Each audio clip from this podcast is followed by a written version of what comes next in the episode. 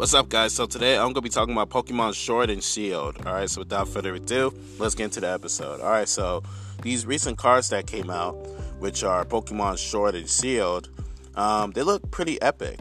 All right, just by you know seeing images of it online, and you know I was gonna buy me a pack or two, but the thing is, you know, I just wanted to wait a little bit because you know I wanted to buy the things that I wanted to buy first, and then you know eventually buy those. You know, pack of Pokemon cards, but, you know, I can't wait to open them because, you know, I can't wait to see, like, hey, they might make a family out of this, like, one Pokemon that they already have, or they might, you know, make some modifications to the Pokemon that they already have, like, make them more thicker, or make them more taller, smaller, what have you, right, and even add some new Pokemon cards, alright, where they have new Pokemon, and those new Pokemon are in addition to Um, the Pokemon universe or series or whatever you want to call it, all right?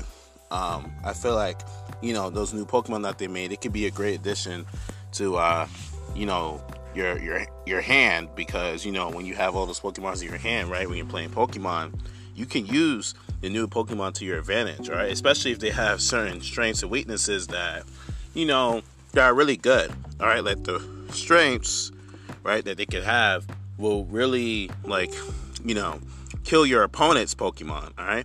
And the weaknesses that they have, they might not be too bad, right? They might, you know, um, of course, be damaged if your opponent, you know, hits you with that, um, you know, with that certain ability on your Pokemon. But, hey, you know, it is what it is, right? You just gotta have a good hand when it comes to playing Pokemon, all right?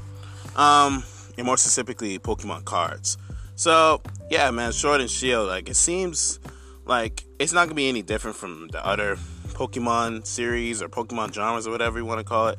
But, yeah, um, I'm so excited to play um, Pokemon, you know, Sword and Shield, nonetheless, all right? They might even have packets of Pokemon cards of Pokemon Sword and Shield at Target or something like that. So, yeah. Um, but nonetheless, man, I can't wait to play it, so... Yeah, man, I'm going to just end up the episode right here because there really is nothing else to talk about. So, yeah, um, I'm just going to buy me a pack or two of, of Pokemon Sword and Shield when I have the chance, all right? And with that being said, I'm going to talk to you guys later. Peace out.